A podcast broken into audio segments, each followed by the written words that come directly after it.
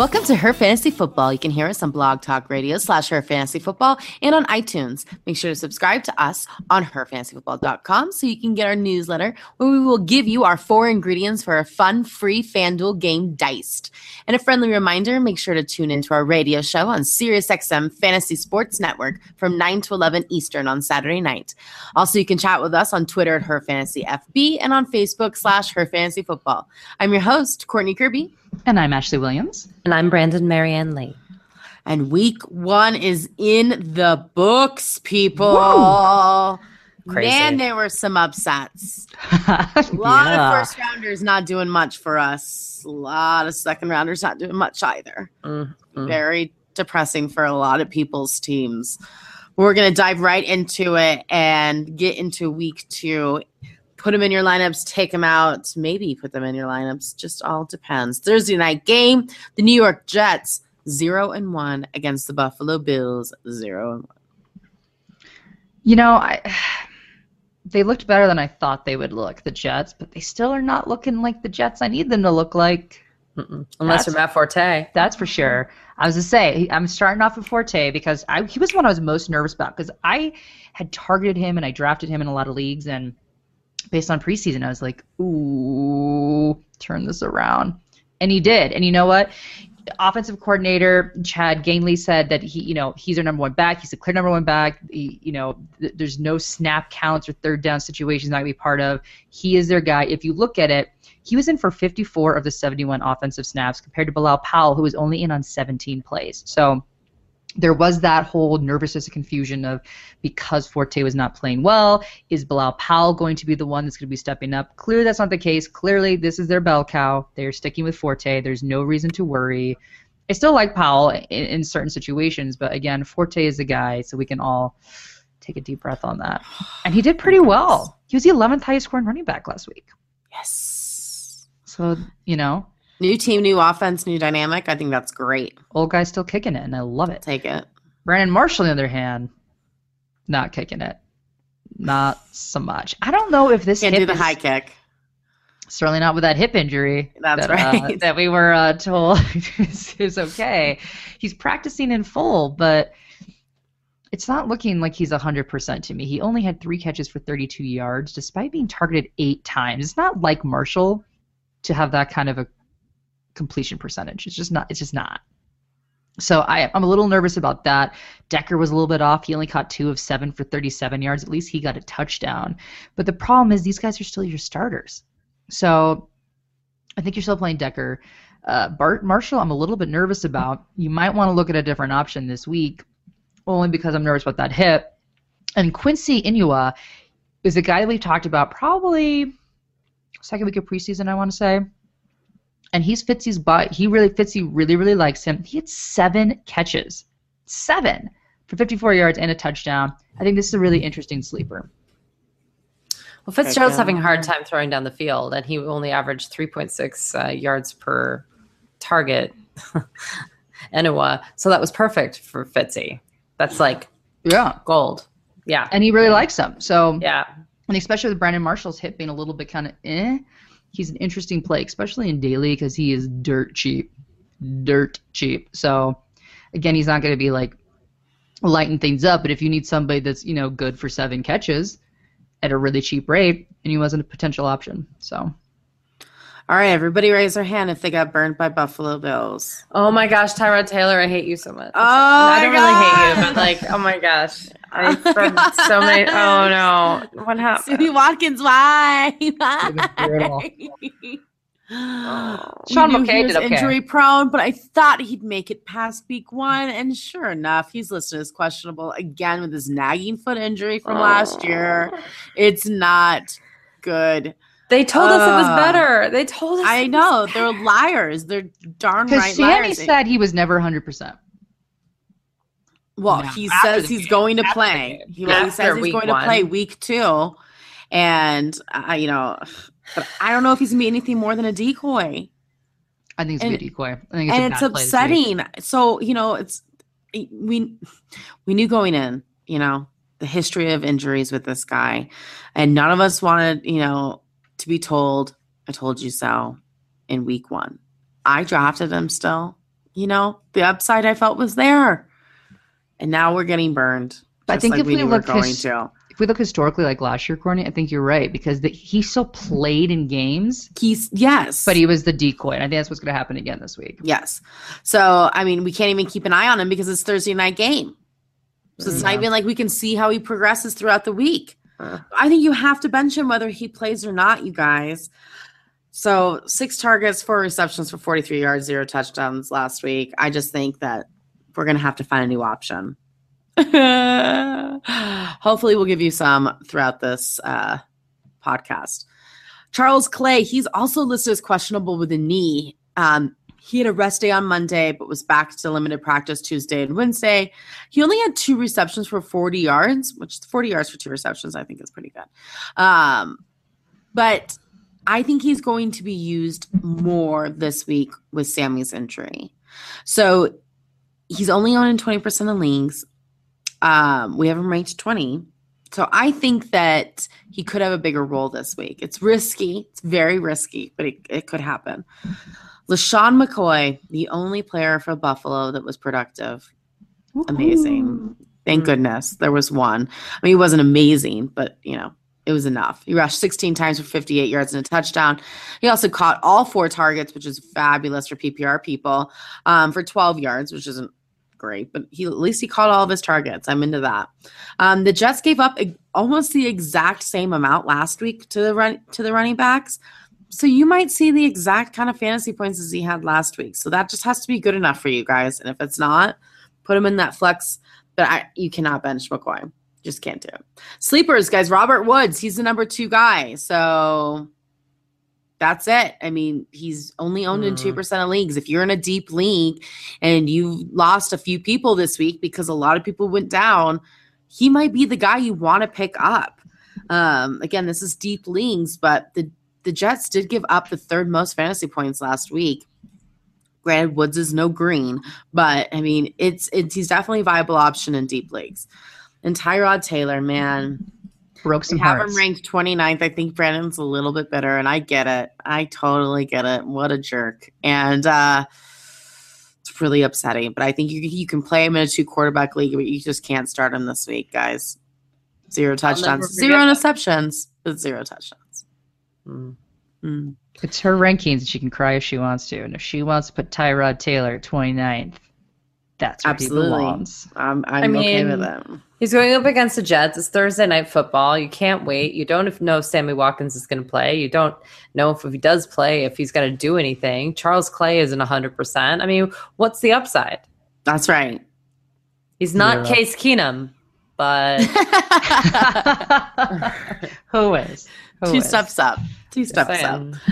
Oh, let's get into the San Francisco 49ers 1 and 0 at the Carolina Panthers 0 and 1. Poor Panthers. They had a good game. 49ers, you know what? I hate that everybody was dogging the 49ers and was just saying the Rams looked awful. Sure, the Rams looked awful, but give it to the 49ers for winning the first game out. That's This right. is a Chip Kelly hater. And I still say, give it to the 49ers. They didn't I- look bad. They didn't look bad. The They entire time I was watching the game, going, do they actually look this? I was saying, uh, do they actually look this decent, or are the Rams this bad, or is it a combo? Because I'm not the hating the Niners at the moment. Stop it. Well, we'll see. I don't. I don't disagree. But you know what? I think Jeremy Kerley is a little bit of magic that this team needed. I agree. They needed this veteran leadership. I mean, for him to come in so late in the week and to be the standout player of the game, in my opinion, some would say Carlos Hyde. And okay, all right. I mean, I'm, I'm gonna I'm gonna agree with you. Carlos Hyde is a must start. He rushed 23 times, which again is a very large workload for somebody that's coming off an injury. Um, injury season, concussion in camp, uh, and preseason, excuse me. Uh, but he looked great. 88 yards, two touchdowns. I'm into that. You got to start him again this week. Now, and according to points against, and Graham, we've only had one game that we're talking about here, but the Panthers give up the fourth most points to running backs with a CJ, you know, that was against CJ Anderson. I think Carlos Hyde is comparable enough running back that you could probably see some similar production numbers there. But Jeremy Kerley, guys, I don't know about you, but I went out and I picked him up in some leagues. I did Yeah, I too. You want to know why? He's in the slot. You know He's who was the supposed to be in the slot? Bruce, Bruce freaking Ellington. Ellington. We told you he was going to have a great season, and then of course Bruce is out for the season, so insert Jeremy Kerley, and this is a fantastic matchup. This is a fantastic, sorry, situation for him. I'm excited. He had seven receptions. He had the best on the team in terms of yardage for 61 yards. He looks great. And we've got some, you know, subpar quarterbacks that always lean on the slot receiver. So this is the ideal situation for Jeremy Kerley. He's Blaine so, Babbert. he's Blaine so Babbert. Blaine Babbert. Blaine Babbert. NFL doing the job for you, Courtney. Babbert. Oh man, that was so awesome. So awesome. Well, you're not playing him per se, but you are going to play Jeremy Kerley. I'm into that. The running back situation with Shaun Draughn is also interesting. Seven carries, only 18 yards, but he had a touchdown. I don't love him because obviously Carlos Hyde is the guy, but if you're in a super deep league and you need to throw somebody in in a crazy flex, I do think they're going to lean on him for some goal line carries. So I think that's okay. Um, I'm not loving Torrey Smith, but I'm not entirely willing to 100% give up on him because, again, it's only been one game, but he only had two receptions for just 13 yards. Quinton Patton had at least 60 yards on five grabs, and we already said Jeremy Kerley had 61 yards for seven catches. Torrey Smith is just not getting targeted as much, and it's probably because he's the deep ball threat, and that's not really fitting into 49ers offense at the moment. So if it's me, I'm leaning Jeremy Kerley, but I can understand if you don't want to completely give up on Torrey Smith. But if you have a different option, I would please look there this week. Most definitely until we see that get a little bit more fleshed out. Vance McDonald, I've talked about him a little bit, guys. He had two catches, but he had a touchdown last week. He's going to be someone I think they do look at in the red zone. He's a big body. No, he's not going to get a lot of yardage. No, he's not going to get a lot of catches, but he is somebody that could get touchdowns. So if you're in a little bit of a tricky situation with a tight end or you want to stash somebody or you need somebody in a daily situation, he's not a horrible option, is all I'm saying with that. Um, and then, as we said, you're not going to play Blaine Gabbert. Although he didn't look that bad. 170 yards, he had a touchdown, 22 of 35. Not great numbers, but better than I expected. And he also ran for 43 yards. Pretty good for a quarterback. So, Yeah. Um, you know, I, cheered for it. 49ers in week one. I can no longer cheer for them because of Chip Kelly, but it was very exciting in week one. As for the Carolina Panthers, you know, this is a much better matchup for the Panther, Panthers this week, obviously, seeing how they faced the Broncos last week. But they were still productive, and that made me happy. I was kind of worried about this offense, um, but especially Kelvin Benjamin, you guys. That was good. Huge. That was like the biggest surprise for me of the week. He caught half of his targets for 91 yards and a touchdown. Now, after hearing that the receivers were going to be sharing the targets, you know, it's going to be like a receiving by committee. Uh, it's obviously not the case. Benjamin had 12 targets, Funchess four, Ginn one, and Corey Brown two targets. Um, so I think that it's safe to say that Kelvin Benjamin is the clear wide receiver one. So cheers to that. Which we thought he would value. be, but I think people were overestimating the the share. Well, people were so concerned about the injury, and sure, it it's early. It is early, but I think that he did very well. I mean, he impressed me. I was worried about him. He impressed me. What, Brandon? And uh, can't we can't hear you. Uh, Cam Newton, obviously, uh, you're going to be starting him. He's cleared of all concussion tests. Um, so he's fine. And let's see here. Greg Olsen obviously is a must start. He was targeted nine times, third tight end um, in targets last week, Yeah. just behind Jordan Reed. And guess who was number one last week? Jason Witten. Mm. Stop it. Stop I have it. Oh, so many places. stop in it. Stop it. Oh. I You told call you the guys- court. I told you, me and tight ends, you guys, we just like have a love relationship. I don't know what it mm-hmm. is, but I've been saying Jason Witten's my sleeper all year, which I can't believe Jason Witten goes into the sleeper category anymore. And they just they target him like nobody's business. Anyways, we're talking about the Panthers, but we'll get to the Cowboys later. Um, Jonathan Stewart is listed questionable with an ankle. He was limited in practice on Wednesday, but he should be good to go on Sunday. I think it's just more precautionary.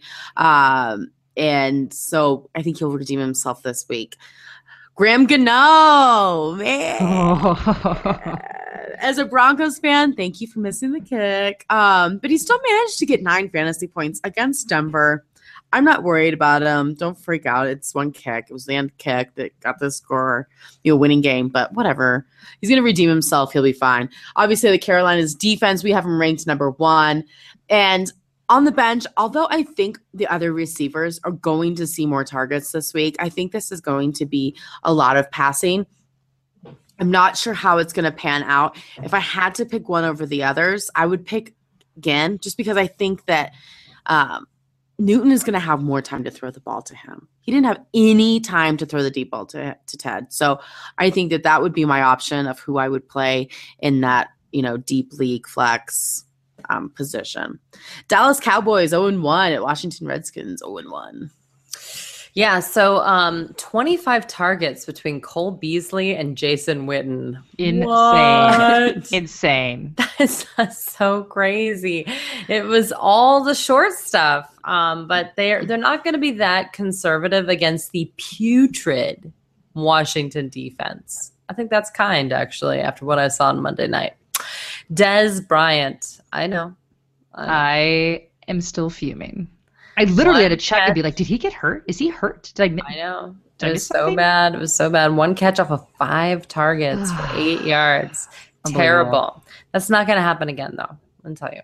Um, they're going to put him on the side of the sad, sad Bashaud Breeland and just try to pull off an Antonio Brown situation. Wow. I can, literally, all you're going to hear about is I could not get over the Monday Night Football game. The other one, I, I that wasn't a game. The scrimmage after it meant nothing to me, but the Washington Pittsburgh game killed me. Um, but yeah, so I, I think that they are gonna and, and, and listen, they didn't win, and obviously they put together a very conservative game plan for a rookie quarterback. That makes sense. They're gonna have to pass the ball to Dez. There's just no getting around it. Ezekiel Elliott had kind of an up and down uh, premiere. Actually, he did score and he did get 20 attempts, but he only averaged 2.6 yards per carry, uh, and he just wasn't very dynamic. It was just good. I think it's because the play calling was off. I think it's because they were trying to do something for Dak that Dak doesn't need. Let the man I play agree. ball. You know, he I agree. in preseason he can play ball. Let the let the man play play ball. I mean, Although he's- don't because I love that Jason Witten's getting all the targets. I'm actually not, but Cole Beasley getting 11 targets is absurd. Yeah. I, I- That's uh, insane. Makes no sense. All you kept hearing is people saying that they're gonna, you know, have to simplify the play calling for Dak because in the preseason he didn't actually see full speed defenses and whatnot. And I'm like, come on now. He didn't turn over we- the ball. We don't need to dumb it down to this extent. No, Let's- I let's- agree. let's I agree. I think it's I think it's too conservative. They're not going to win that way.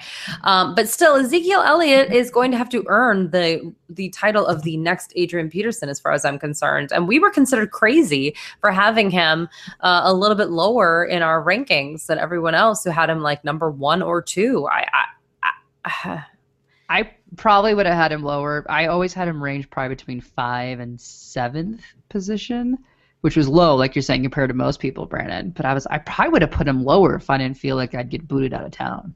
Yeah. We literally had conversations about how we couldn't rank this guy lower because Yeah. that's where we wanted him. But anyway, Jason Witten all season long. Get it Woo. together. 14 targets, just needs a score. We're good to go. Sleepers, I, Dak Prescott, again, if they open up that playbook or let him actually call an audible, something, I think he's got the talent. Yeah. He's He didn't mess up. He went 24 for 47, 227 yards, no touchdowns, but no interceptions either. I think they're going to have to add more to the playbook. I just, I like him. Uh, Cole Beasley, I, I guess you have to talk about a guy who gets 12 targets in the game prior. He caught eight of them for 65 yards. It was very dink and dunk, uh, but that's the usage they asked. I, I guess he's a sleeper. I don't know. But bench Terrence Williams. When he didn't get out of bounds, I died. I died inside. So there you go. Oh my gosh, the videos about it afterward have been glorious. And you know what? That was just the tip of the iceberg with this guy. Oh. Don't play him. Uh, as far as Washington's concerned, in good news, I don't think Washington realized how bad they were on defense. You could actually see the fear like seep into Kirk Cousins. He was like, oh no. We're in trouble because they came out there with a conservative offense. They thought they'd be able to hold Pittsburgh. I don't know what they were thinking. That's not going to happen. They are recalibrating everything. This offense is going to be pass, pass, pass because they know that they're going to have to keep up with the opponents. That's the good news. Junk time. I want you to think about Blake Bortles circa 2015. That is what I believe Kirk Cousins will become. I know he didn't have a good game, but this is what I think you need to look at. He was 30 for 43 for 329 yards, no touchdowns, two interceptions. It was not good. And some of his passes were short. It was very weird. Trust me. All they're doing all week getting him on his passing game. That's all they're going to do. Why? Because uh, Matt Jones only had seven carries for 24 yards, and that is not going to cut it. Ugh, and actually, it was Chris Thompson who got the touchdown. Now, I don't necessarily think that says a whole lot. He was on the field, they were in the hurry up offense, it was junk time, whatever. Uh, and he only had four carries for 23 yards, caught both of his targets for 16 yards. I'm not excited about either of these guys, but because they don't have a run game, and that's why they're both on the bench, by the way, Matt Jones and um, Chris Thompson.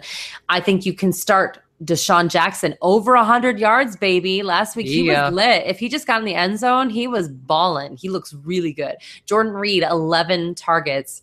Again, it got very weird at the end of the game. They stopped going to him. I don't know what was going on.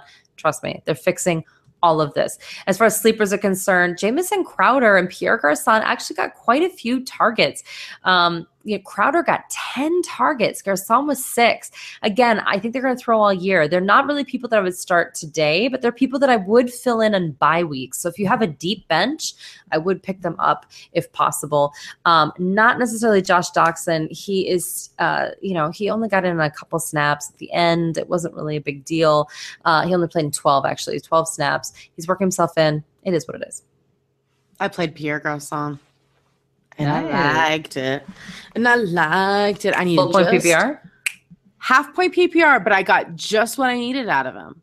I got just what I needed out of him. It is an 18 man league, and he's my uh, flex, I believe, and I got just what I needed out of him. Yeah, I 18 was man. Very, tough. very happy. So, thank you, Pierre. Please continue. Okay, just nine points. That's all I want. I don't want. I don't even want double digits, dude. Just keep it up. Cincinnati Bengals one and zero. The Pittsburgh Steelers one and zero. This is the game. This is always a fun game. This is always the game. and they everyone always shows up to play. And AJ Green looked great. Mm, Looked we great. knew Sec- he won. second highest scoring wide receiver of the week. He caught 12 of his 13 catches for 180 yards and a touchdown. AJ. Green is magic. I know. I felt really bad. I was like, man, Revis Island, that's like kind of like gone away. Like, what is I don't think it's on here? fully gone. I think, it hasn't I think fully gone AJ away. Green's It- really good. AJ Green's really good, and Revis they did say did not his pina come. on Revis Island. They say he didn't come as prepared as he should have to camp. He's not in the shape that he should be. I'm sure he's gonna Little umbrella. he's gonna jump kick that in real quick after the AJ Green week. But um, AJ Green is definitely a go again. Um, the, the Steelers get the 15th most points to wide receivers, so we're not exactly looking at it Could be a tough defensive situation for him. He should perform well. Jeremy Hill, he rushed for only 39 yards off nine attempts, but he was able to get a touchdown, so he still was able to salvage you some points. That's what he does. But that's He Jeremy Hill. That's what I was into just the saying. This is, this is Jeremy Hill. Jeremy Hill is so up and down. His yardage is never consistent. Unfortunately, you know, Giovani Bernard did not have a great game because usually when one is not doing well, the other does well. Um, it's kind of a weird week, but this is good. Jeremy Hill. running defense is so good. I just want to pipe in because Jeremy Hill is my Pierre Garcon. Like I just needed him to score that touchdown. Like I literally was watching. I was like, "Come on, baby, just fall in." I know this is what you do. That's what you do. Just That's what you do. Whoop whoop, It's stumble. the opposite of Garcon with his catches. I just know that he just Yeah, needed to yeah, fall in. yeah. Just please. Yeah. And he did. I'm he fine did. with it. He's a clumsy man, and we like it. Mhm. We like it.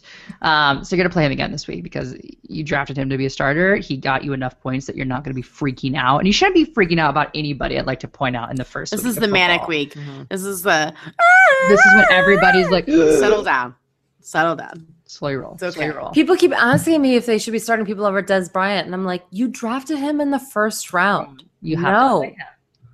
I mean, unless you got somebody that was insane, you have to play him.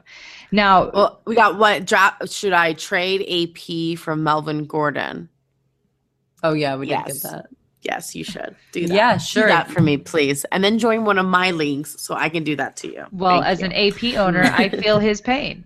I'm like 3.7 points. What? Well, hey guys, we all get it. We all get it. We all got burned this week by our one or our pick one or pick two. Oh, We- I did drop all Tyrod Taylor, but I got him in like the double digits. So it's But Right.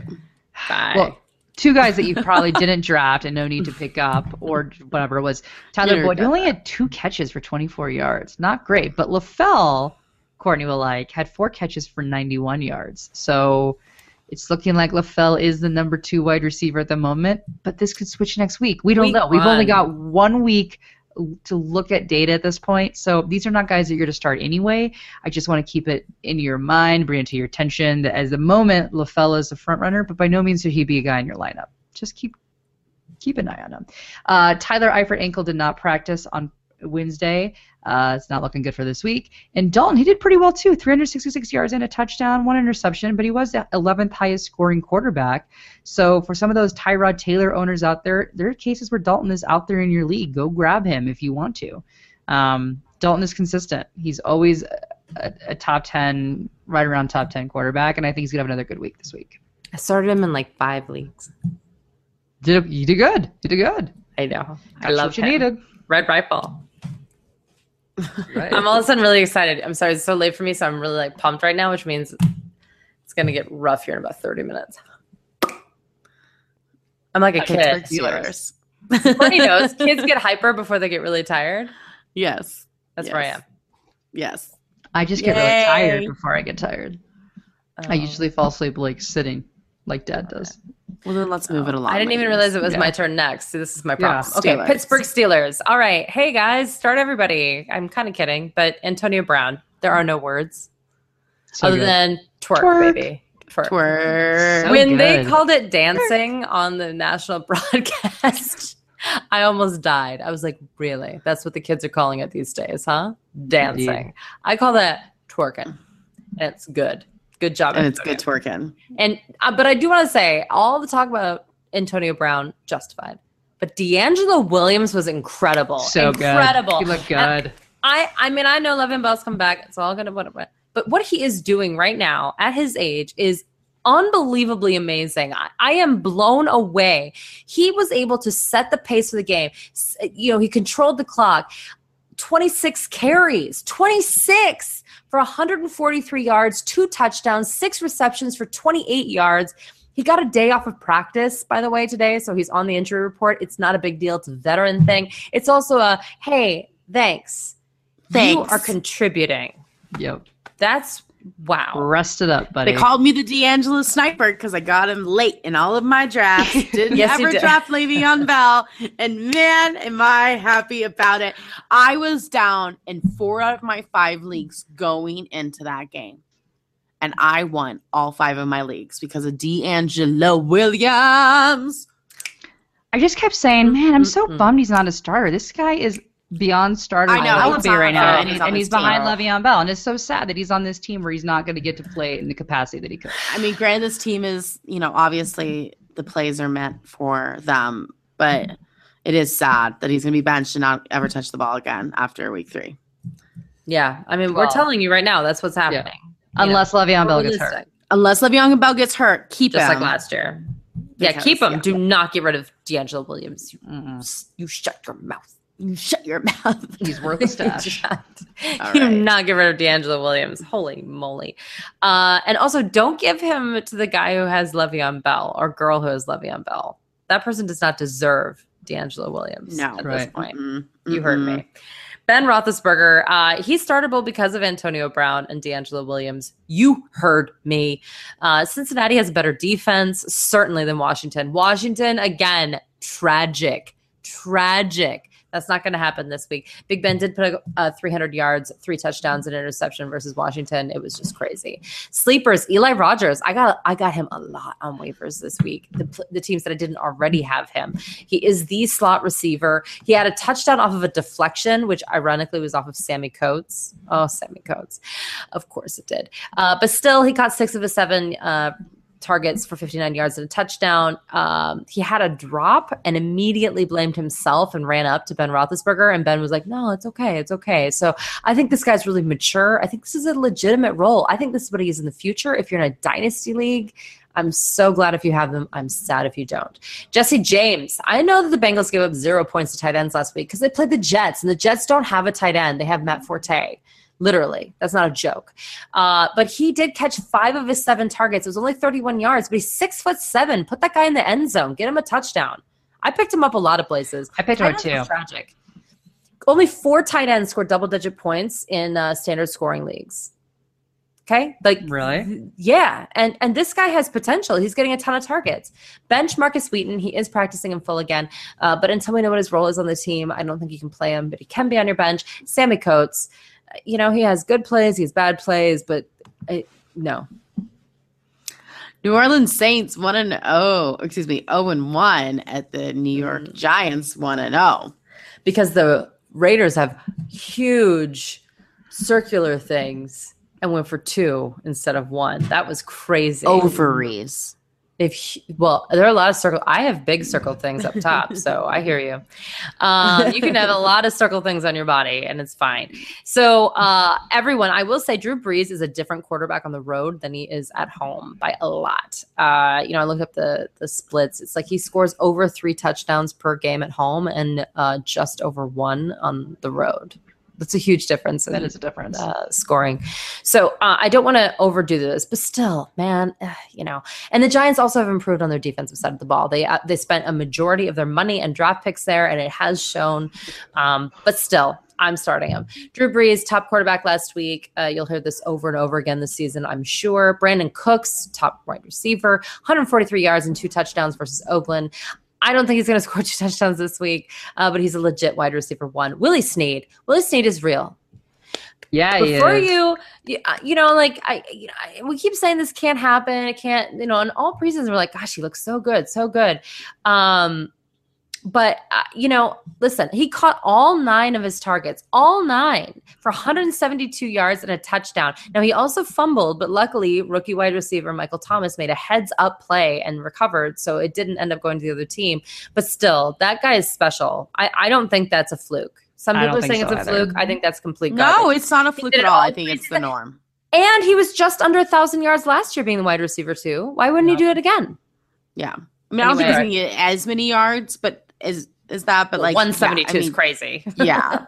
Yeah obviously yeah. But i think he can totally be that guy every week. Well people every had asked who should you go grab if you had keenan allen? Willie snead. Well yeah he's gone now today. Well maybe depending on the size of the league. I mean it's crazy. Some people just don't like you said they just don't believe it. They don't have faith. I would trade for willie snead that's how much I love him, and I don't like trades. I I, I rarely trade. I'm gonna be honest with you. Uh, Mark Ingram, uh, you know, it was a shootout, uh, and Travis Cadet was actually the one who got the touchdown. But I think this is what's important here. First of all, Mark Ingram is the starter. He did average 6.2 yards per carry. He's fine. He's still talented. It's fine. Uh, Travis Cadet, though, is his handcuff, it looks like. I don't think it's Tim Hightower, and they cut CJ Spiller.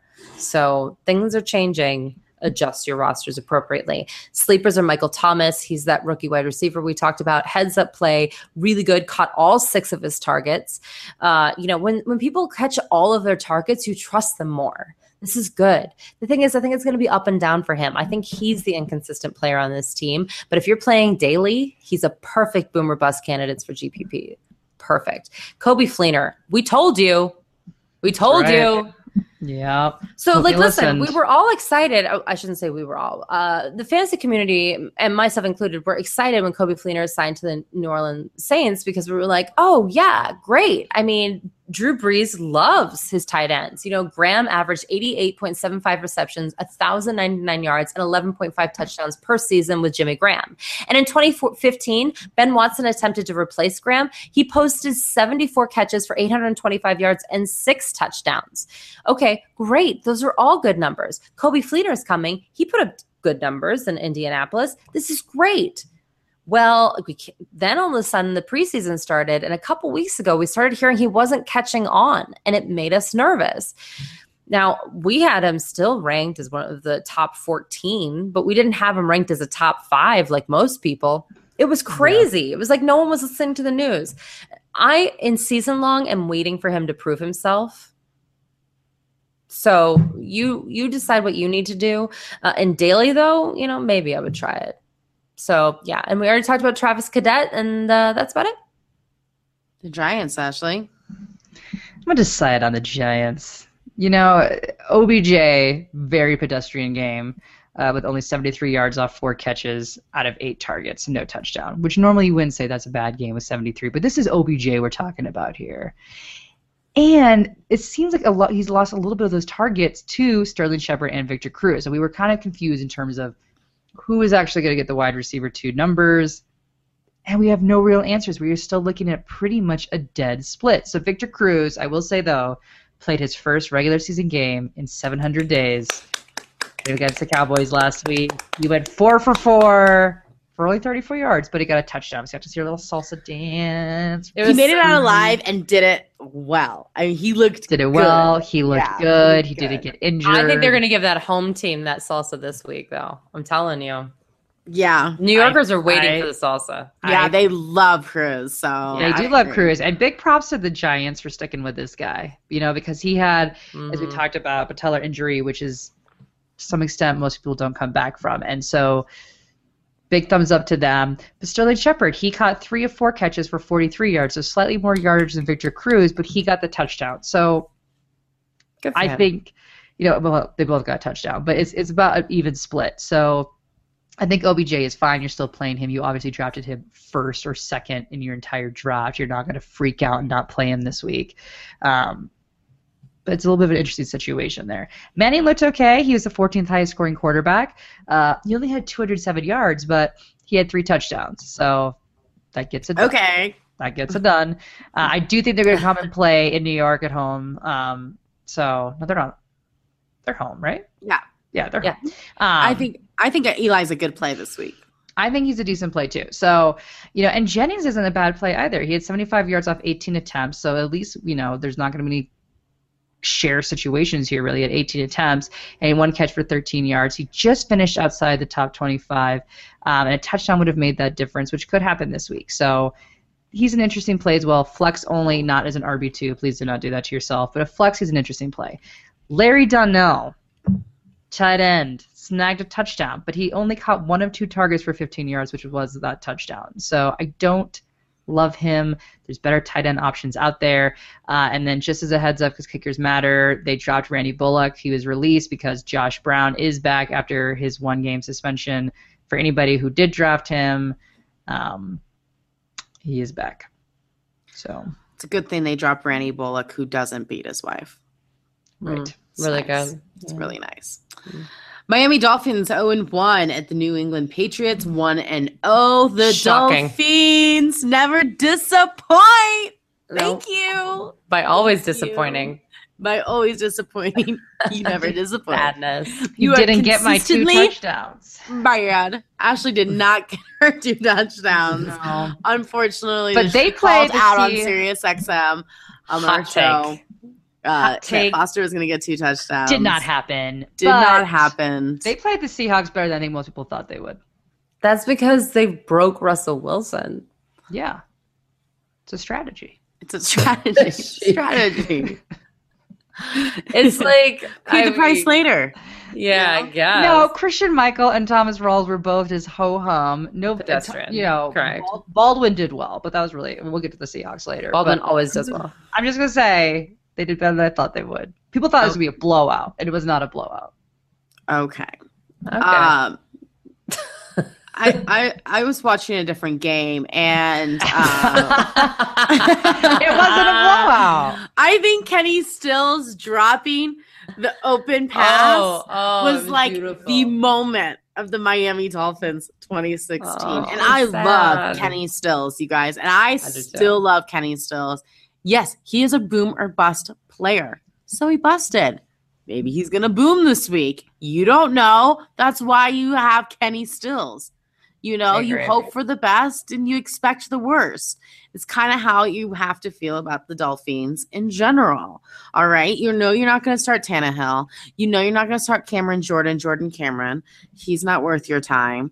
Uh, which Kenny Stills is owned in less leagues than Jordan Cameron. Mind blown. Okay. um, listen, I know Jarvis Landry burned you guys. This is another prime example that like don't worry about it. It was Seattle. It was Right. it was We tough. told you not to play him. Yeah, it, Ugh. you know, you just you just need to back it up. You know, if he gets in the end zone, we're all good. He has targeted 10 times. So that's just that's positive, you guys. Against Seattle, that's good news. So just relax, all right? Uh Arian Foster played all alone last week because Jay Ajayi was a healthy scratch. Um, he's rumored to be back this week, but no word on where he is in the depth chart. Do not play Jay Ajayi you can play Arian Foster. You drafted him because you're going to play him till he till he gets hurt. So there you go, guys. He's in your lineup. That's how that's how the cookie crumbles. Um, and listen, Arizona's defense was only able to get six fantasy points last week against the Pats. so I am not starting the Miami Dolphins defense. Okay, so we're just going to stay away from that. It's bold. it's bold. I have him ranked 29th. The the Patriots. So basically, the Miami Dolphins are the Tyrod Taylor of the defenses. I guess. Yes. Yes. Think about that. Hmm. Better than expected. Better than Case Keenum. Maybe Oh, my- better than Case Keenum. Yeah. Maybe I was just really expecting nothing from them. Maybe I set the standards so low that I was like, hey, better But than you Foster. raised looked, it I thought Foster looked good, and he did Yeah. receive some balls. I think. I think he looked good. It's promising. Foster is promising. I was like, long as he stays Foster- healthy, yeah. You know, he's good to go. Right. No one I- plays well at Seattle. Yeah, and I Jarvis thought Landry's Foster would fine. do well. I never said the Dolphins as a whole would do well. Never did that come out of my mouth. No, Well, uh, the New England Patriots. my Everyone was wrong youngest daughter is a is a Dolphins fan. You guys, and What? I told her it's going to be a tough season for her How is she a Dolphins fan? because they're Dolphins. She's like, She's four. She sees a dolphin. She's like, all right, I'm into it. I mean, she's a Broncos and a Chiefs fan first, but she loves the Dolphins. So should we get her a Kenny Stills jersey this year for Oh my Christmas? gosh. Yes. Yes. So the New England Patriots, uh, Bill Belichick is a warlock. Again, you guys, it's black magic. We've all accepted it. It's who they are. They just, Mhm. I, I don't know what the deal is. Uh, he sold his soul somewhere. They're Maybe not to the devil, It's but there's system. definitely someone who is uh, on his side somewhere because I'm telling you, it's amazing. What he does is amazing. So, uh, LeGarrette Blunt, I still think he's a starter. 22 carries for 70 yards last week and a touchdown. I accept, I expect similar numbers against Miami. I think that they want to run the ball, and LeGarrette Blunt's doing what they want him to do. Rob Gronkowski, bummer he did not play last week. Big time for fantasy owners, but I'm not. E- I don't think I want to ease him into my lineup. If Rob Gronkowski is playing, you start him. Stop asking questions. If your Yeah. question is, should I start Rob Gronkowski? I'm not even going to answer you. It's. I, I'm going to tell you right now. Stop. Uh, and you know what? And even if he zeroes out, I'll feel fine about the decision. He's been out with a hamstring injury, but he is back now at practicing, or he is practicing limited, but he is practicing with hamstring. Julian Edelman, always a PPR monster, caught all seven of his targets last week for 66 yards. We want to score, but still, you can't bench that guy, especially in PPR It formats. felt like it was more than seven, didn't it? At one point, it was like every single play for a Yeah. whole drive went to Edelman, and I'm like, It Edelman felt like 20 now. Yeah i think some got called back. It was there was a lot going on. James white uh, is a sleeper of mine. Ppr only. He caught five of his seven targets for 40 yards. Uh, he only had one carry for four yards. So it's really only ppr literally if you are in standard you cannot play james white. Uh, chris hogan i'm warming up. I'm warming up. Fine. I'll admit it I'll say it. Uh, he caught three of his four targets for 60 yards and a touchdown. Uh, if you watch the game, he made a lot of good plays, though. He was very involved. So uh, he actually learned the playbook a lot quicker than people thought. He was able to really integrate himself into the Patriots way. I'm okay with it. Bench, I'm still not starting Timmy, Jimmy G, even though, uh, you know, he beat the Cardinals. He only scored 14.06 fantasy points in standard scoring. Not exactly what we want from our quarterbacks. So let's be real here for a minute. And then Martellus Bennett is not Aaron Hernandez. By the way, that's a compliment in most of the world. So, Yeah. uh, but you know, listen, he's he's gonna do his job. He's great, and I think Gronk's gonna be back. It's fine. There you go. Kansas City Chiefs 1 and 0. Houston Texans 1 and 0. Kansas City Chiefs biggest comeback in Chiefs history. They looked great that second they half. looked great that second They did half. look man. First half, they looked terrible. They looked good. And that Courtney, half. you got your Alex Smith running touchdown. I knew that man was going to run in Yeah, for a touchdown. I knew it. I knew it. And what did I do? I played him. I played Alex Smith. I played him in a league too, actually. Like those two quarterback leagues. Alex Smith is Yep. money, money He's in the money, bank. you guys. He is so consistent. He Mm. is should always be your quarterback too in cor- in two quarterback leagues. It's not, it shouldn't even be a question. Well, he is consistent. well, based on last week, he should be a starter as he was the third highest mm-hmm. scoring quarterback last week with 363 yards, two touchdowns, one interception, but he also had a rushing touchdown. He did great. Big props to him. Where Yeah. I was wrong was the running back situation. I was wrong there. Yeah, but Really wrong. it's still tricky because I I was struggling to even say on this one because Jamaal Charles he could sit again this week, right? He was limited in practice on Wednesday, but nothing is for sure that he's actually going to play. Now Spencer Ware he did not practice Wednesday with a toe. Uh, it's a sprained toe, but if he is, according to head coach Andy Reid, he is going to play. He'll be okay for the week two opener.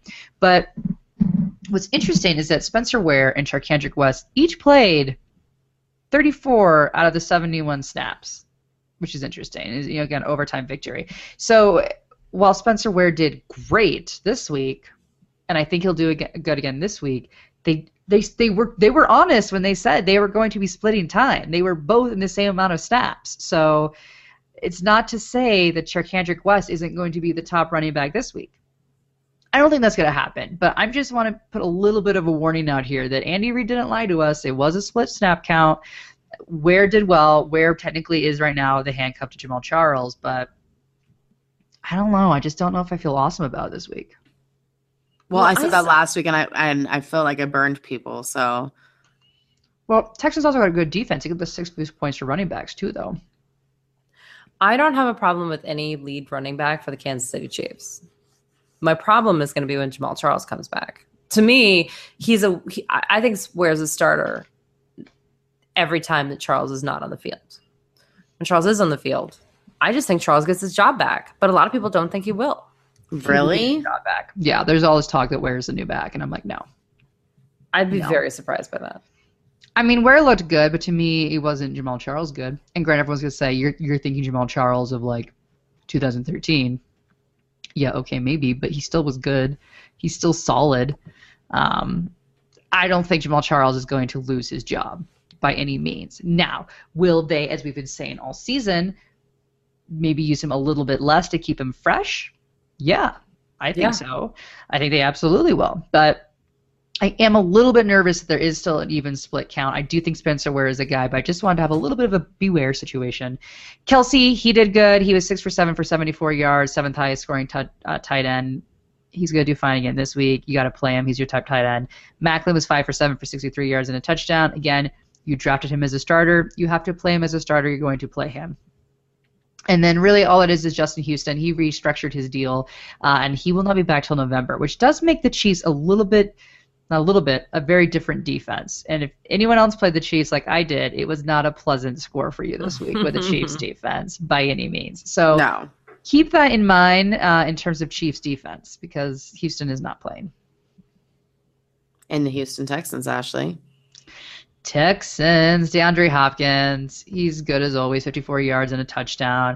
Uh, I think he's going to do better even this week than he did last week. Will Fuller, I've been talking all season long about how excited I am about Will Fuller, and he did awesome. Five receptions for 107 yards and a touchdown. This is like Brock's guy. He looks for Will Fuller. He looks for obviously DeAndre Hopkins as well, but they finally have another good option at wide receiver two here, and Fuller is the guy. We were kind of undecided between, you know, is it going to be Braxton Miller, Richard Matthews, um, but uh, not sorry, Richard Matthews, sorry, Braxton Miller, but it's not. It's Will Fuller. This he's he's fantastic. Brock Osweiler. You're I thinking think, Jaelen Strong, right? I'm thinking Jaelen Strong. Yeah, I was like, Yeah. that's not right. That's. Um, Fuller's a guy. Now, Brock Osweiler, 22 of 35 pass attempts, 231 yards, and two touchdowns. I'm not going to hate you if you decide to start playing him. Not now, but then if you start thinking for him in the next couple weeks here, um, he's good. They're just going to be better and better every single week. They're starting to really develop that chemistry, and I like them. I do want to make note that J.J. Watt was back, but Brian Cushing is now out. So again, this is ah. a they can't quite seem to be on the field at the same time. These guys, and I wish this was like all coming into play. But keep this in mind for the Texans defense. But overall, they've been kind of doing this like sachet anyway. So I think we're gonna be fine with them as a defense.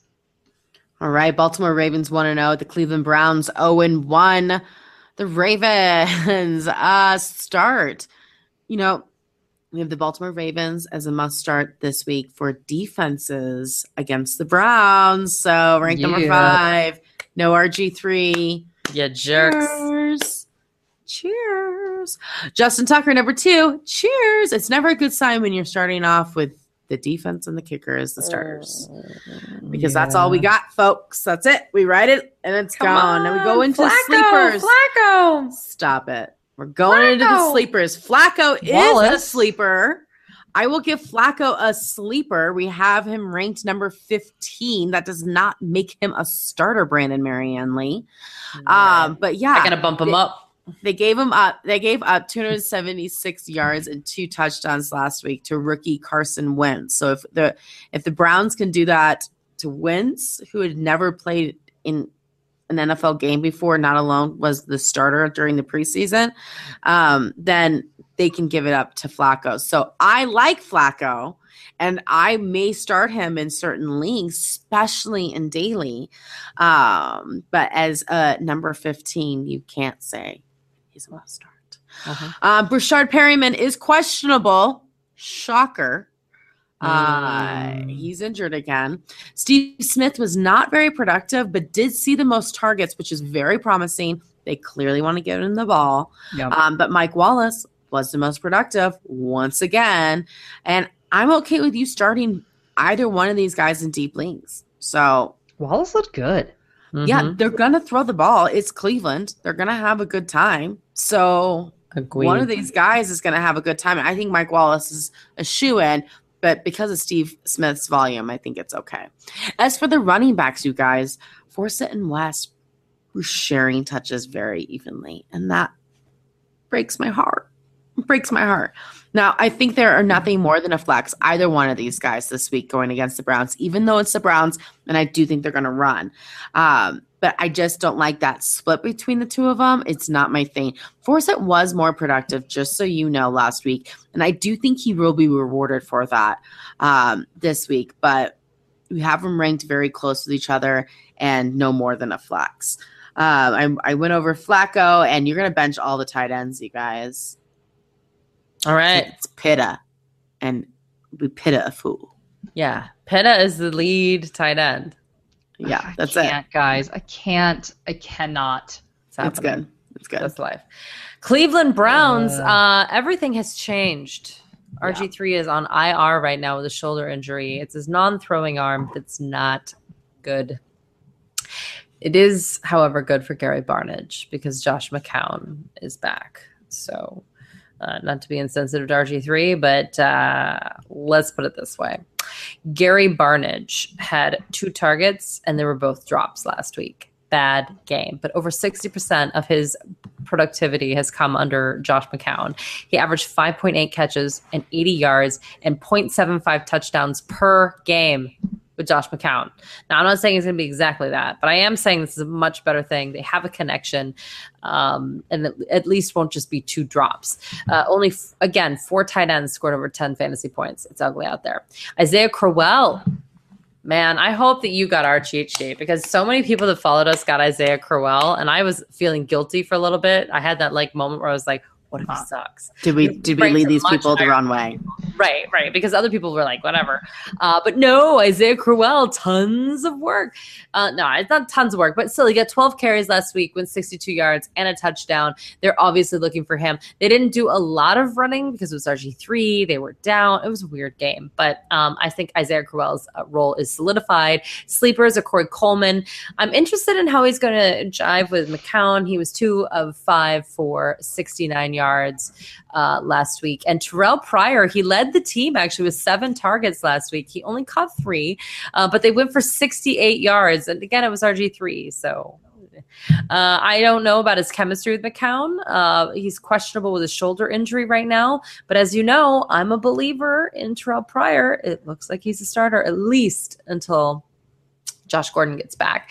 And Duke Johnson, everyone's hoping that he gets a little more opportunity now that Josh McCown is going to be on the field. Rushed three times for 22 yards, three passes for 28 yards. Uh, that's just not going to cut it in standard or PPR. That's just not good enough. And a lot of people actually drafted him as their RB1 if they did kind of the zero RB thing. So Crazy. um, yeah. And for the bench, I'd say everyone else, but there aren't many players left. So way to go, Browns. Way to go, Browns. right. Well, Josh McCown. We'll wait and see this week. Yeah. Tennessee Titans 0 1. The Detroit Lions 1 0. So DeMarco Murray, he did pretty well. Ninth highest scoring running back. We thought he was going to do well this season. Again, he came out and performed exactly how he needed to. 13 rushes for 42 yards and 5 out of 7 for 35 yards in the air with two touchdowns. I'll take it. That works for me. Now, Derrick Henry owners, though, are not as happy. He only rushed five times for a whopping three yards. We told you not to do this. but he went two for two for 41 yards. So he wasn't horrible if you if you went flex, and that's not true. Four points is horrible, but there's hope for him. It just makes me a little bit nervous that that was so kind of just ho hum out of the gate, but it is what it is. Delanie Walker was only the 19th highest scoring tight end, three out of five for 42 yards. But Delanie Walker, he will do fine. He will bounce back. We did talk about on our Sirius XM show that he may see a little bit less targets now because they actually have some receivers. I think we may be starting to see that. So keep your eyes open as to whether that actually is going to be the case all season long. But at this point in time, you drafted Delanie Walker as your starting tight end. You have to play him as your starting tight end. And technically, with this matchup, they give the most points to tight ends. So it should be a good week for Delanie Walker. Mariota, you know, he you know could have a big week this week. He finished as the 15th highest scoring quarterback last week, and the Lions gave up a ton of points last week. And Mariota did pretty well, 271 yards and two touchdowns. So I'm not hating him this week. I'm not at all. Tajaé Sharpe led the way with 7 out of 11 catches with 76 yards. Not as much as what I would have hoped for, but still not bad for week one of a rookie regular season. Calm down again, guys. It's just week one.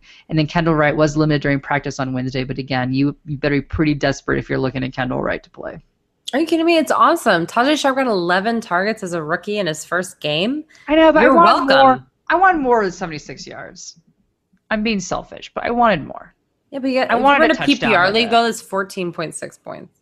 Well, he only caught seven of the 11, but That's yes, what I'm it is saying, it's 14 yeah, it's 14 14.6 points, but still not bad. As I'm saying, for Not week bad, one, for a rookie, 76. I want a touchdown, Courtney. I want a You're, touchdown. you're greedy. You're greedy. I didn't get a touchdown on Delanie Walker. I didn't get a touchdown on Tajaé Sharpe. Granted, it's because DeMarco Murray Delanie, taking all I the can understand. touchdowns. Tajaé, Delanie, I'm we ticked. drafted him. Okay. Yeah. He was Come a on. steal. He like took him at the end of the draft. Delanie, I had to like. I agree. For where you for got it. him, I'm just saying he's he was doing really well in preseason. There's a lot of high hopes. I was hoping for a touchdown. That's all I'm saying. All right, you do Detroit. you. Detroit, Matthew Stafford, what a baller. Mm, Baller. go. 31 of 39 for 340 yards and three touchdowns, no interceptions, because Indianapolis's defense is terrible. Really wow. They're really competing with Washington for like being really bad. And San Diego. Oofda. Uh, you know, Tennessee didn't give up much points last week because they went up against a very conservative offense being led by Shaun Hill. So I'm not looking into that. Last season, uh, they gave up the sixth most points to quarterbacks. So I'm looking a little more to that. I know they had improvements, but I don't think it's that improved. Look for a regression towards the mean. So I think still Stafford will come out fine. Marvin Jones, until I know that Tate's fully healthy, I expect Jones to continue getting 10 targets per game, but he only caught four of them for 85 yards. Now that's a big, you know, that's a lot of yards for four That's a catches, but as six balls he didn't catch. It is what it is. Theo Riddick, uh, Tennessee is is good against the run. They were good against the run last year as well, uh, and they definitely shut down Adrian Peterson last week. Um, but Riddick's all about the pass, five for five for 63 yards and a touchdown. Now he also carried the ball seven times for 45 yards and a touchdown. I wouldn't expect that again, but I still think again they signed Theo Riddick to a contract for a reason. Remember when that happened on this show? We were like, and congratulations, people who drafted Theo Riddick. I stand by that. I, I, I think his usage is pretty solid. I do too. Sleepers, I'm going to go with Golden Tate again. You know, the problem is is that he gets all of his usage after, uh, yards after the catch, uh, but he's been questionable with this ankle injury for weeks. Uh, I supposedly he's healthy now, but obviously the injury hindered the yards after the catch, so it wasn't you know as great as we'd like. He did catch all seven of his targets, so much for the he has the drops or whatever, um, but uh, it was only for 41 yards. It is what it is. And again, Tennessee good at the run, so Ameer Abdullah is still on that sleeper list. Eric Ebron five for five, 46 yards and a touchdown last week. Listen, tight ends are tough out there. I'm okay with you starting Eric Ebron, and I'm not really putting anyone on my bench. Boom. Detroit. All right, guys, let's move on to the afternoon games. The Seattle Seahawks want to know at the Los Angeles Rams. So Game of the week. Game of the week. This is it, right? This has to be it. This A hurt it. Russell This Wilson is against the fantasy Los gold. Angeles This Rams. is fantasy gold. Oh, Maybe. Let's go through this one fast. So Doug Baldwin was great. He had nine receptions for 92 yards and a touchdown. Um, he was targeted 11 times. So that's the good news. We don't have to be as nervous about the whole that they're only going to rush the ball. Clearly, Doug Baldwin is still going to be utilized. So full steam ahead on him. Russell Wilson is apparently going to be able to play week two against the Rams. According to Pete Carroll, he said, you know, he had an ankle injury. He says that it isn't actually that bad. There was no structural damage in terms of what they looked in the X-rays. Um, and he pr- practiced in full on Wednesday. So how hurt is he? I don't know. He might be just fine, which might make this a pretty ugly game based on the fact that the Niners made the Rams look as they did. So, excuse me. So this could be really interesting. Um, I mean, I'm really a little thrown off on what to do about these running backs because Thomas Rawls carried the ball 12 times for 32 yards, uh, also had three catches for 26. Christine Michael, uh, he was, I guess, slightly more productive with 15 carries for 66 yards. Um, but Thomas Rawls, you know, coach says he's ready to increase his workload. So, I mean, Christine Michael didn't actually come out and really impress and really, in my opinion, solidify that starting job. So Shocking. when, yeah, when they say they're going to increase Rawls' workload, He to trolled us all preseason. All preseason, we knew That's it. because that's what, what he does. And we what Christian finally- Michael does. Michaels does. Yes, he does. And you know what? And we had to we had to bite, you know, because we already were so much lower than everyone else. We're like, okay, fine, Christine Michael, fine, fine. We've been convinced. And you know what? We should have held our guns, ladies. We should have held our guns. I will say I never fully bit, but I No, did say didn't. I did say if you drafted him, you had to play him last week because that's the only week for sure he was going to play. I agree. Here we are already week two, and Thomas Mm. Rawls apparently is going to get an increased workload. So Mm. I don't love this, and I and honestly, I was really kind of shocked at how bad the front seven of the Rams looked last week. Terrible. Um, for a team that literally is supposed to be considered the best front seven in the league, they looked really bad, and I think that's going to be addressed this week. So I think the running situation could look maybe even worse than it did last week for Christine Michael and Thomas Rawls. So I don't really love either of them this week, even despite the Rams looking horrendous last week. I think that's going to be adjusted. I just I don't I don't like the split carry. I don't I don't like it at all. Um, and CJ Prosize, he broke his hand, uh, but he's practicing it full as well. So for me, really, Doug Baldwin and Russell Wilson are really your only must starts on this team. The Los Angeles Rams, the official worst team in the NFL now after losing to the San Francisco 49ers. Way Not just take that. losing. It wasn't just Like, losing. yeah, yeah, yeah, right. I mean, right. let's be real. They That were they like- were six feet under. It was Yeah. great. It was yeah, yeah. yeah. San Francisco Yes. had a good good old time. Mm. Listen, Todd Gurley, we haven't ranked number 10. You drafted him, you're playing him. I don't know what to say about this offense. Gurley was only able to rush for 47 yards and caught one pass for negative five yards. It's really scary when your number one pick overall only gets 4.2 fantasy points against the 49ers. Still more than AP. That's the reality of it, you guys. It's true. That's true. than More than AP. AP. But I'm Yep. panicking as a, as someone who has Todd Gurley in a couple leagues. Oh, yeah, no, I would I, panic don't know how you watch that game and not panic. Well, because you watched it last year and Todd Gurley was still able to be successful without a team around him. And now you're just like, whoa. I think he'll be okay. That off that defense will be improved. They will be improved. They have to get improved. So it, ha- it has to happen, and uh, it'll come around. It will. It might be a little bit of a slower process than we all want it to be, but it'll happen. Um, and no one else on this team has had over fa- five fantasy points, you guys, last year or last week. So can't start anybody, especially against Seattle. Um, and that includes the kicker guys. We have him ranked number 32. And it's not him. well, he doesn't have a chance to score. Yeah. You can't get down the field, you can't kick a field goal. So So many punts, so little is. time. Case Keenum's also ranked 32. We could have ranked this whole damn team 32. but that would have been giving the wide receivers oh. way too much credit.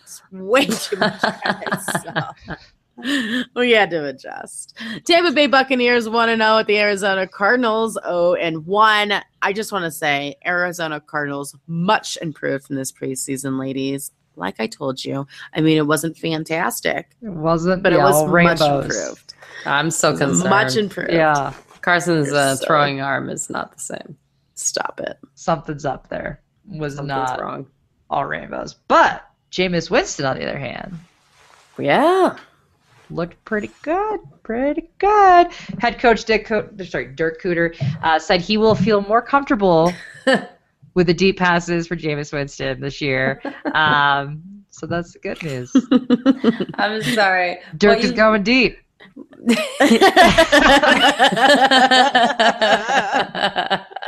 Dirk is going deep, and you're gonna like it. And it Is this is a Jameis fantasy Winston. orgy? Is yeah. Wow. Fantasy I think show. Ashley just declared this was going to be the fantasy orgy of the week. I had a lot of Dirk Hilarious. Wow. a matter of a, minute there. That was that was a good slip of the tongue. Yep. Was it a slip? Was it? Ah, anyway, Jameis Winston with the Just deep the ball being an option now. um, he completed 23 of 33 pass attempts for 281 yards, four touchdowns. Yeah, he had interception, but I don't care. He had four touchdowns. Who cares about that interception? Uh, he was the fourth highest scoring quarterback last week. So that is huge. Now the Cardinals, for the most part, granted, it's been only one week. They're middle of the pack in terms of defending quarterbacks. So Jameis Winston should be able to have another good week. Mike Evans, he looked good. 99 yards of nine receptions. He had a 45-yard touchdown. I was into that. Uh, he was targeted seven times. Sorry, team. My goodness, I am sick if you can't tell right now. Um, he was sorry, actually not targets one. He was the seventh highest scoring wide receiver. So he was great. We all know I have a bit of an issue with Mike Evans sometimes because he gets a little bit dropsies, but he looks good. I'm really Mhm. into him right now. Uh, Doug Martin ran 18 times for 62 yards. Not awful. He also had five receptions for 34. So when you add that together, you can't be too mad about that game. Uh, and my silent but relevant Charles Sims. He only rushed four times for nine yards, so that's little to be left desired. But he had caught all of his passes, which were three for 32 yards. And even with that, he had a touchdown. He was the 23rd highest scoring running back. So this is a kind of guy that you are able to slip into flex positions, especially if you're in a deep league. Charles Sims is still fantasy relevant. He will still get used. Now, the tight end situation is very dicey. Cameron Brate is technically the starting tight end. He was three for four for 30 yards, but Austin Seferian-Jenkins was only targeted once, but he caught that, and it was a 30 yard touchdown. So we're looking at who's the red zone target, who's actually going to get the yardage. The yardage isn't great at 30 yards anyway. So to me, I guess the upside would technically be with Austin Seferian-Jenkins, but you know, I just I don't know what to do.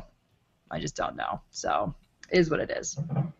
Agreed. Arizona Cardinals, you definitely want to start David Johnson because he is a true bell cow and is incredible. Stop it. Stop it. Yes. Amazing. Larry Fitzgerald. It is scary when people say that they're about ready to retire, but he had just went out there and proved us all wrong. I was worried about Larry Fitzgerald at the early season. I absolutely was. I was completely wrong so on this. good. Eight of 10 for 81 yards, two touchdowns. He's not going to get two touchdowns this game. I mean, I highly doubt it. So, um, but he's definitely the person that Carson Palmer leans on. Why? Because Carson Palmer's in my sleepers because I saw some of those passes and they were fluttering. They were not as strong. I'm worried about him getting that ball down the field to John Brown. Um, Michael Floyd, three for seven of uh, three of seven for 31 yards, not looking super dynamic. John Brown, same thing. You know, I- I'm worried, but uh, you know, y- you would like to hope that they can pass uh, in the way that Matt Ryan could on them, but uh, you know, it took them into the second quarter. You know, Tampa Bay's defense, I don't think is actually that bad, but anyway, uh, Arizona defense, I'm also putting on the bench. You know, I need to see more. You know, Jameis Winston and company looked great last week, and I'm just not about it. Yeah, I agree. Jacksonville Jaguars 0 1. At the San Diego Chargers 0 1. The Jags. Blake Bortles, guys, we have a number seven. His fantasy points do not reflect the game he had last week, you guys. I must say, he had 320 yards and almost two touchdowns. That would have been a fantastic game. So. Right. You just you just settled down. I think Bortles is a must start. That includes Allen Robinson. Same thing. If Allen hadn't missed the ball, he would that would have been a great touchdown. He would have been in double digits and he would have been just fine. So he's targeted 15 times, you guys. That's top in the league for targets. So you have to start him. Allen Hurns remains a wide receiver three flex must start. I would say I would definitely start him as my flex guy. Yeah. So uh, four to five targets for 75 yards uh, last four of five targets for 75 yards last week. Um, and I think he'll even do better this week. Julius Thomas, you guys, he's going to make me a believer. Gosh darn it, he's going to make me a believer. He is listed as questionable with an ankle injury, but practiced in full on Wednesday. So they love him in the red zone, and therefore I love him on my roster. TJ Yeldon, he uh, definitely does better in catching than rushing. He rushed 21 times last week for only 39 yards. Embarrassing. Um, but he was able to find the end zone and he had four receptions for 30 yards. So a much better percentage. Um, if Ivory remains out for week two, which he might, um, he is a must start against the Chargers. He's only owned in 70% of leagues. That means in 30% of leagues, you were able to pick that guy up. Bench, you guys, Chris Ivory, he's still questionable um, after sitting out last week due to illness. That illness, ew, in the hospital. What does that even mean? great.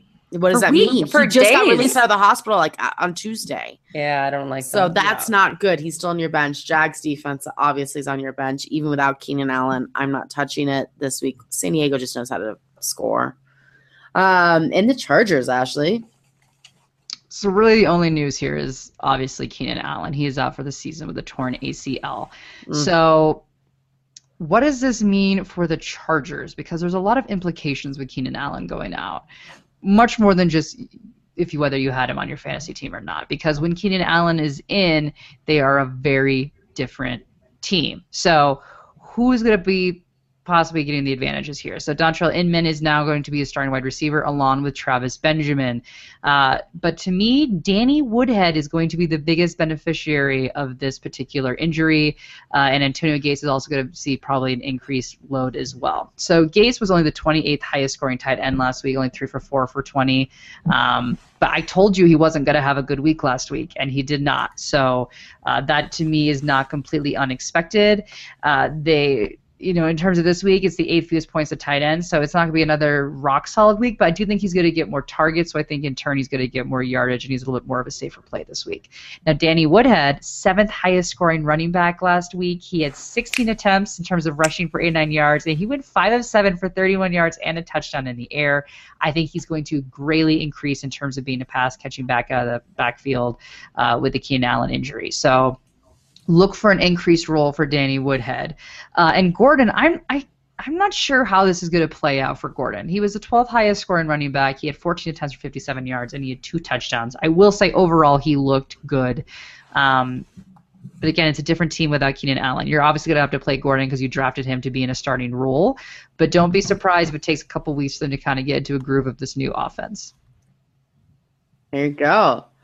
Atlanta Falcons 0 1. The Oakland Raiders 1 0. Well, let's start with the number one question of the week, right? Which is Devonta Freeman. Now he is splitting snaps with Tevin Coleman. That's correct. However, he did have more snaps. Uh, I did want to say, though, that this is not actually a Devonta Freeman issue uh, as much as it is an offensive issue. Now, yes, Tevin Coleman did have two very good plays in the catching game. He did have five catches for 95 yards. He carried the ball eight times for 22 yards. But let's look at what the overall thing that happened here. First of all, uh, Devonta Freeman had 11 carries for 20 yards. He averaged 1.8 yards per carry. That sucks. But here's the other problem he averaged 1.8 yards after contact. That's the same number.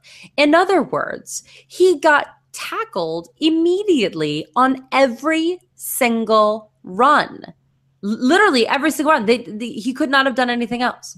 So then you go, okay, well, what about the, the, the receiving game? Well, he caught all four of his targets for 20 yards. Uh, but here's the problem his uh, average depth per target, negative 1.3 yards. He averaged 6.3 yards after uh, the catch, which means that he had to generate literally 100% and then some for every single catch that he made. Now, yeah. what happened? So, so what happened in this game? Tampa Bay decided that, oh yeah, we're playing against Kyle Shanahan. They have one wide receiver and one running back. We're just going to shut them down. So that's why they started rotating in Tevin Coleman because, frankly, they were keying in on Devonta Freeman. They were keying in on Julio Jones. Now, in the second half, Julio Jones came alive. But are you kidding me? Remember the first half? Everyone's swearing about Julio Jones on their phone yeah. because they were like, oh my gosh, what's happening? Well, it just so happened that they were able to get free because Mohamed Sanu started blowing up on the other side, and they hoped that Tevin Coleman would be able to blow it up so that Devonta Freeman could get in. It just didn't happen. Now, the other option is that Kyle Shanahan's a jerk, has hubris, and decides to go with Tevin Coleman anyway. Uh, totally possible. But what I'm saying is, I don't call anyone a boom, or I don't say it's a good call or a bad call in week one anyway. Uh, but certainly, Devonta Freeman is at the lowest point for trade value right now. I say you stick with him and uh, see what happens and hope that actually Atlanta's offense in general gets better. Uh, but this week, I would start Matt Matt Ryan, obviously Julio Jones, and Mohamed Sanu really made a case for himself. I'm very impressed with him. So, um, and I normally am not impressed with wide receiver twos. So uh, he caught five of his eight targets for 80 yards. He did have two drops though, so it is what it is. Oakland Raiders, uh, very impressed. Congratulations, Oakland Raiders. That uh, New Orleans win was uh, super. Michael Crabtree, baller. Amari Cooper, baller. Derek Carr, baller. You know, it's not a baller. Clive Walford. And again, uh, I, you know, I mentioned this before. Lee Smith is listed as the starter on their depth chart, and I think that kind of you know weighed itself out. Now, I'm not saying that's the way it's going to be all the time. I'm not saying to drop Walford. I'm saying that you need to either know that he's probably not going to get a whole lot of usage, uh, or you wait to see him prove it and then you play him. But it is what it is. Boom. Indianapolis Colts 0 and 1 of the Denver Broncos 1 and 0. The terrible news is the Indianapolis Colts are terrible on the defensive side of the ball to a point where it's just uh, mind blowing, really. Uh, they can't stop the run, they can't stop the pass. It's just disaster. What does that mean? The offense is going to have to throw, throw, throw, throw, throw to keep up. And luckily, Andrew Luck looked the best I've seen him look Finally. since 2014. I, I didn't see him look that good all last year, literally all last year. Congratulations, Andrew Luck. You are back. Uh, I'm okay with T.Y. Hilton, Donte Moncrief, and I think Phillip Dorsett is actually going to become more of a good flex play because I think they're going to be that behind or trying to catch up all season long. Everyone's like, well, it was the game script. They were this. I think that game script is common for them now. Uh, now, both of their tight ends went crazy. Jack Doyle, who you don't know, and yep why would you? And then uh, Dwayne Allen. Now, Dwayne Allen had to leave the game, so that's why Jack Doyle started getting a lot of the work. Um, but, uh, you know, I think some of the scores are going to go to T.Y. Hilton and Donte Moncrief at some point. I don't think you should buy in on Jack Doyle. I think Dwayne Allen is the man. Do watch his health. But, uh, you know, they're also going to need him to block. But hey, they, they needed him to block, and he still was catching balls this week. So I'm fine with you starting him again because tight end is so dire. I'm still concerned about Frank Gore, though. Uh, you cannot get me to be okay with Frank Gore right now. Um, I just think it's a really bad situation. Uh, you know, to be fair, he carried the ball 14 times for 59 yards. Four of his five uh, targets he caught for 19 yards, but that's just not going to get it done week in and week out for a running back one. No, it is not. All right, the Denver Broncos, CJ Anderson. Woo! That's good. Clearly the man in Denver, especially after rookie running back Booker fumbled the bar, ball last Whoa. week. Classic. Classic. Classic I still love Dante Booker, just so you guys know. I think that he is still a good handcuff and he's just getting his little kinks out of him. He is, uh, you know, a roster spot on deep rosters. Um, I, I mean, a bench spot on deep rosters, I should say, not a roster spot. Um, Mhm. but definitely not a starter at all. Um, but CJ Anderson rushed 20 times for 92 yards and a touchdown, caught four balls for 47 yards and another touchdown against the Mm. Panthers, people. Yep. Yes. Did not expect that. He faces the Colts, the absolute gives up the most uh, points to running backs. So this is classic. It's classic. Love it. Uh, obviously, going to start the Denver Broncos, Brandon McManus. Um, listen, I'm putting them in the sleeper categories, but Demaryius Thomas and Emmanuel Sanders, it's not them Mm. it's Siemian and maybe the offensive scheme. But uh, Demaryius Thomas is questionable with a hip injury, and it doesn't look Mm. good for him to start, which does up Emmanuel Sanders' value. You know, Sanders does manage to get it done when he needs to get it done. So I'm okay with you starting him. Um, I really am. He he was targeted eight times. He only caught five of them, 49 yards, but still, there's upside for him. Virgil Green, uh, yeah, he guys every single time when they get within 10 yards, they throw the ball to Virgil Green left of the field goal. It's like every single time. Now, granted, he did not catch it; it was not a touchdown, but it's going to happen again. They did it all preseason. They did it all during practice when I went. They do it. So he they like him in the red zone. You can play him. And the Colts gave up a touchdown last week to a tight end. So it's very possible that he's going to get 40 yards and a touchdown this week. Um, and bench, you guys obviously do not start, but it's nice to know that Benny Fowler was cleared to start practicing again. Um, that's good news because he does have a great connection with Siemian, who, yes, did manage to get the W last week, but only nine fantasy points. So Oof. bye. thanks And thanks to Graham. And thanks to Graham. Uh, Sunday night football. Green Bay Packers 1 0 at the Minnesota Vikings 1 0. Green Bay Packers, obviously, you're starting Aaron Rodgers. Eddie Lacy, he did not do much for you in fantasy. Add him to the list of people that Mhm. disappointed. Um, but he did look good. He looked a lot faster, and he's not sharing the ball with James Starks. Yeah. So we can be at ease with that. Um, I, I still think he's a clear running back too, and you're good to go for that. Jordy Nelson, nine targets, six reception, 32 yards, and a touchdown. Um, sure, not double digits, but it was close enough. Minnesota's cornerback uh, Rhodes could miss this game to a knee injury, so Jordy Nelson and Randall Cobb could be just fine this week, you guys, and I consider them both must starts. Do not get duped by Davante Adams. Do not do it. Let him prove it to you because he does this to you guys. He does it. You pick him up, you drop somebody that actually is part of the scheme every week, and then he doesn't get a catch. So just just know he might be there later on, but he's not there right now. So stop it. Um, Packers defense is a start. Mason Crosby is a start, and benches Jared Cook. He was only targeted twice. While Rodgers. Rogers was saw three targets. Doesn't matter. Neither one of them are productive. We move on. He and Christine Michael, preseason MVPs. Mm-hmm. Mm-hmm. yep. Ashley, the Vikings. Well, this will be short. I hate you, AP. I hate Oh, three point seven points. Three point seven. He didn't mean it, Ashley. Um, He didn't mean it. He nineteen times he attempted for thirty one yards. Um, so that was rough. As we said, he was one of the biggest disappointments of the week because again, this is someone that you drafted so incredibly high. But you know, it's right up there with Todd Gurley, so we can hate them both. But I don't hate him long term. I think AP will bounce back because again, he is AP, and we do have a very volatile situation on our hands in terms of Minnesota. Stefon Diggs, though, he was the highlight. He looked good, seven for nine. He went 103 yards. I'm feeling good about him, whether it's Bradford or whether it's Shaun Hill. Um, you know, we told you to be a little bit cautious because we weren't sure what was going to play out there, but I think he looks solid enough that you don't need to be concerned. Kyle Rudolph was the 11th highest scoring tight end. He went four for eight for 65 yards. I'm not as sold on him. Um, I think there's other tight ends you could have out there, but depending on who plays, they may have to depend on him for some quick dumps because they have yet to determine who will be the starting quarterback this week between Shaun Hill and Bradford. People are thinking it's going to be Bradford, but again, there has hasn't been anything said officially as of yet. And then make sure you don't have Laquon Treadwell into your lineups either. He did not receive any offensive snaps, and Zimmer has made it clear that he is going to need to prove it and, and do a few things before he gets playing time. So, um, you know, in, in his place, Cordarrelle Patterson apparently has earned, you know, his merit to be able to play.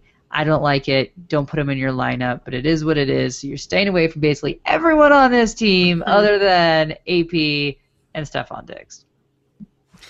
In all seriousness, you guys, Monday Night Football to me, game of the week. Philadelphia Eagles 1 0, the Chicago Bears 0 1. This is going to be a shootout.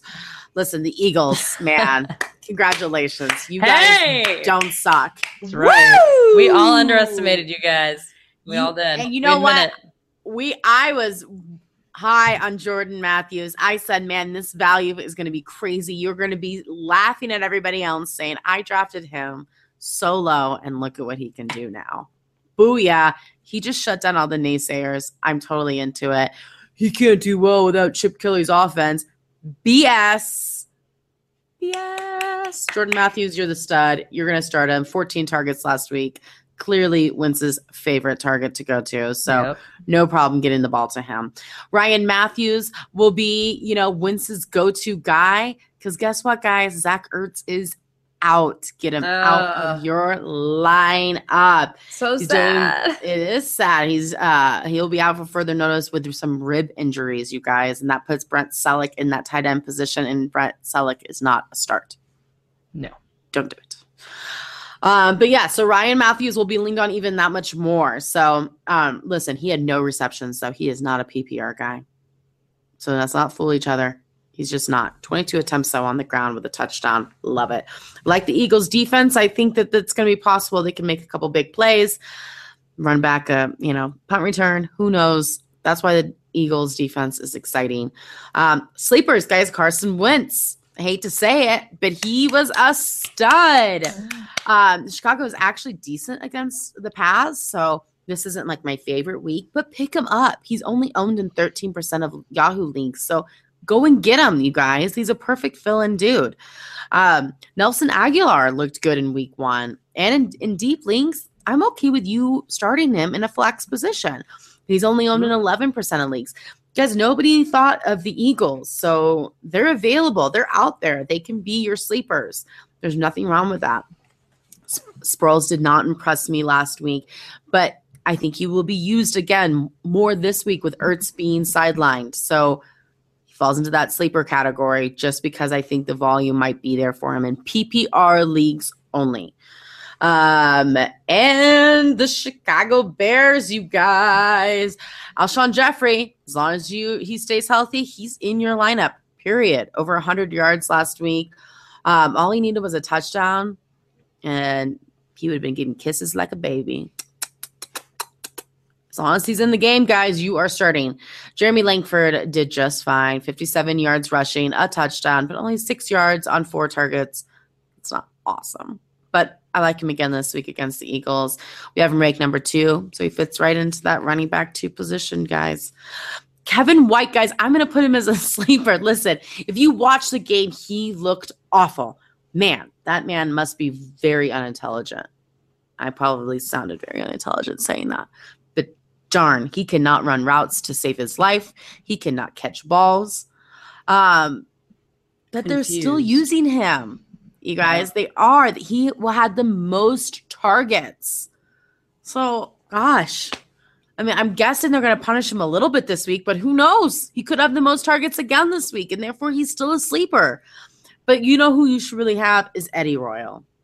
True and steady Eddie Royal. Four receptions, 57 yards, and a touchdown. He's only owned in 3% of leagues. Three. So Pick him up, stash him. Don't necessarily play him, but you can stash him. He's better than some of the guys you have on your bench. I use guys loosely. Zach Miller is number 15. Yeah. He's not my favorite, but he's right there. And bench, you guys, Jay Cutler, the kicker. That's, that's all she wrote. That's all she wrote. Well, guys, week two. I can't believe it. First week is in the books.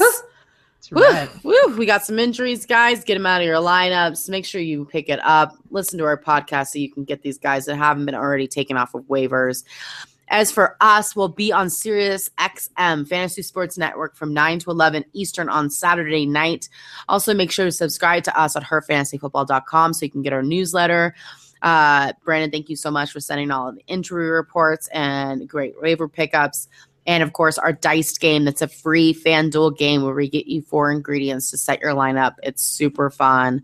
Um, you can reach us at Twitter at her fantasy FB and on Facebook slash her fantasy football. Until next time, guys, no more faking it.